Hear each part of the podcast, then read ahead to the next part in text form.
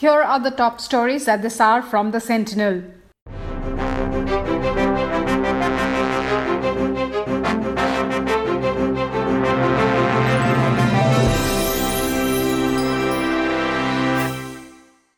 Issuing an interim order on Thursday, the Supreme Court has said that no bus or train fare should be charged from the migrants and it is the states who should bear the cost. A three judge bench consisting of Justices Ashok Bhushan, S.K. Kaul, and M.R. Shah said, and I quote, several lapses have been noticed, unquote, in the process of registration, transportation, and providing food and water to stranded migrants. It also ruled that the originating state should provide meal and water at the station, while the railways need to provide the same during the journey. The order came after the court asked some probing questions from the centre on the plight of the migrants who remain stranded across the country without food, shelter, and transportation ever since the nationwide lockdown due to the COVID 19 pandemic came into effect from March 25th.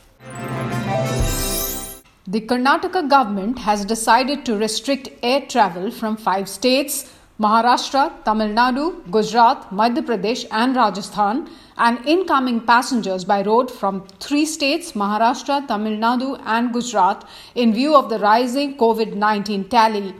Trains that are already running will continue to do so. Law and Parliamentary Affairs Minister J.C. Madhuswamy said that this was being done in view of several passengers from these states testing positive for COVID 19 in Karnataka, leading to a rise in fresh cases in the state in the last few days, the minister said after a meeting of the state cabinet in Bengaluru. In response to US President Donald Trump's offer to mediate between Delhi and Beijing over tensions along the line of actual control, India said on Thursday it is already engaged with China to peacefully resolve the issue. Ministry of External Affairs official spokesperson Anurag Srivastava said, and I quote, We are engaged with China to peacefully resolve this issue, unquote. The MEA spokesperson, however, refrained from addressing the US president's tweet and also did not reject any third party mediation as it had done in the past. Trump had on Wednesday tweeted offering to mediate between the two nations and saying the United States had informed both India and China about being able to mediate their now raging border dispute. There has been no change in the ground situation or lowering of guard by either sides at the four standoff points between Indian and Chinese troops in Ladakh sectors Galwan Valley and Pangong Tso areas, media reports said. Yesterday, the Chinese Foreign Ministry had played down the tense standoff along the line of actual control, insisting that the situation was stable and controllable and the two sides were in touch with each other at different levels. The seemingly conciliatory approach articulated by the Chinese side has not reflected in the ground situation.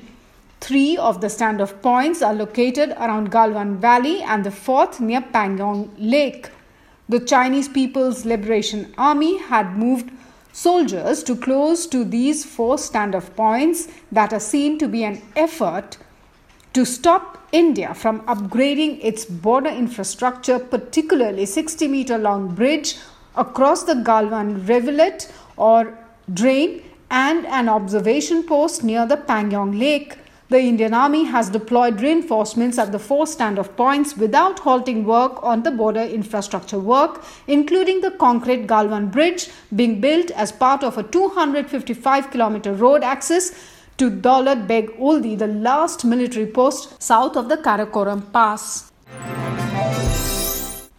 Delhi on Thursday registered a record spike of 1,024 new COVID 19 cases, its highest single day jump till date, taking the national capital's total coronavirus tally to 16,281, according to State Health Department data. There were no deaths reported in Delhi during the last 24 hours, and the death toll due to the highly infectious disease now stands at 316 in the national capital. At least 231 coronavirus positive patients have recovered and been discharged from various hospitals on Thursday. A total of 12 asymptomatic passengers who traveled in four flights of Indigo have tested positive for COVID 19, the airline said on Thursday. Three passengers who travelled on Delhi Jammu flight on Tuesday, six passengers who were on Bangalore Coimbatore flight on Wednesday, two passengers who were on Delhi Coimbatore flight on Wednesday, and one passenger who was on Bengaluru Madurai flight on Wednesday tested positive for the novel coronavirus, the airline said. Domestic passenger flights resumed in India from Monday. Since then, 16 passengers of three different airlines have tested positive for COVID 19. Close to 1 lakh Indians stranded abroad will be brought back home by the end of the second phase of the Vande Bharat mission, Ministry of External Affairs sources said. The second phase of the mission ends on June 13th. Some 3 lakh 8,200 Indians have registered with the missions abroad to come back home amid the COVID 19 pandemic. The Navy will make four sorties to Sri Lanka, Maldives, and Iran to bring back stranded Indians. At least 5,000 Indians have come back by land borders of neighboring Nepal and Bangladesh recently. And let me end this bulletin with some interesting bit of news. A Bhopal based businessman hired a 180 seater A320 plane of a private carrier to fly just four people his daughter, her two children, and their house help. He is said to have booked the entire flight to ferry his family members to Delhi in an attempt to avoid crowd at the airport and in flight amid the COVID-19 outbreak. The cost of hiring an Airbus 320 is estimated at about 20 lakh rupees according to aviation experts. The family members of the man, a liquor baron, were stuck in Bhopal since the last two months due to the nationwide lockdown imposed to stem the spread of the novel coronavirus. And with that, this is a wrap of the current edition. Thank you for listening.